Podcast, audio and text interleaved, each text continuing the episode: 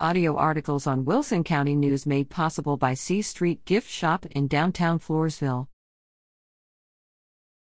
Wilson County 4-Hers are all about service. Wilson County 4 H Club members joined other youth around the state on October 8 to observe One Day 4 H, an annual statewide community project event. This year, Wilson County members painted six updated Wilson County 4 H Welcomes You signs to replace the approximately 40 year old signs that have welcomed drivers at the county lines along major roadways. Members also updated the doors to the AgriLife Extension classrooms in Floresville by putting on a fresh coat of paint.